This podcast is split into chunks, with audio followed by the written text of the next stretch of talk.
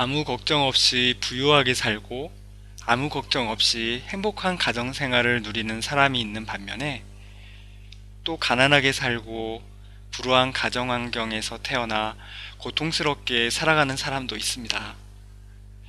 이렇게 보면 세상은 참으로 불공평한 듯 보여요.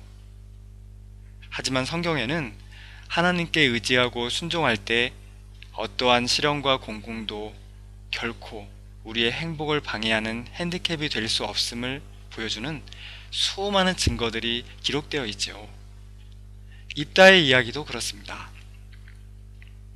입다는 창녀의 자식으로 태어나 형제들에게 차별받고 유산을 상속받지도 못하고 급기야 형제들로부터 추방을 당하는 수모를 겪어야 했죠. 그럼에도 그는 훗날 고향 땅의 장관으로 초청받고 이스라엘을 구원하는 사사로 임명됩니다. 어떻게 그런 불우한 환경에 놓여있던 입다가 이런 놀라운 인생 역전을 이룰 수 있었을까요? 아마도 그 비결은 그가 자신의 불우한 환경을 탓하지 않고 공공한 상황에서도 하나님께 의지하고 순종하며 자신의 실력을 꾸준히 키웠기 때문일 거예요. 그가 어떻게 그 힘겨운 시간들을 보냈는지 성경에는 자세히 기록되어 있지는 않습니다.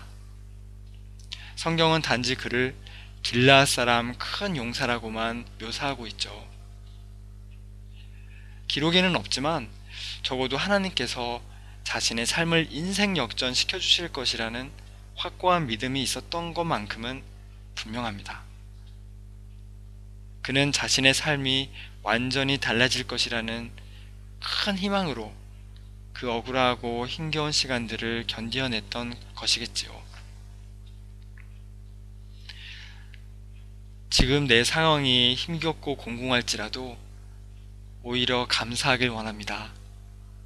하나님께서 반드시 나의 삶을 역전시켜 주실 것이라는 굳건한 믿음으로 희망차게 오늘 하루를 살아가기 원합니다.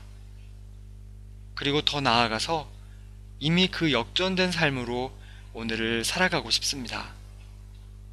입다도 아마 나는 하나님의 큰 쓰임이 될 사람이야 라는 생각으로 고통스러운 하루하루를 버티지 않았을까요? 우리 모두에게 소망과 기쁨과 평안이 넘치는 오늘 하루 되기를 소망합니다.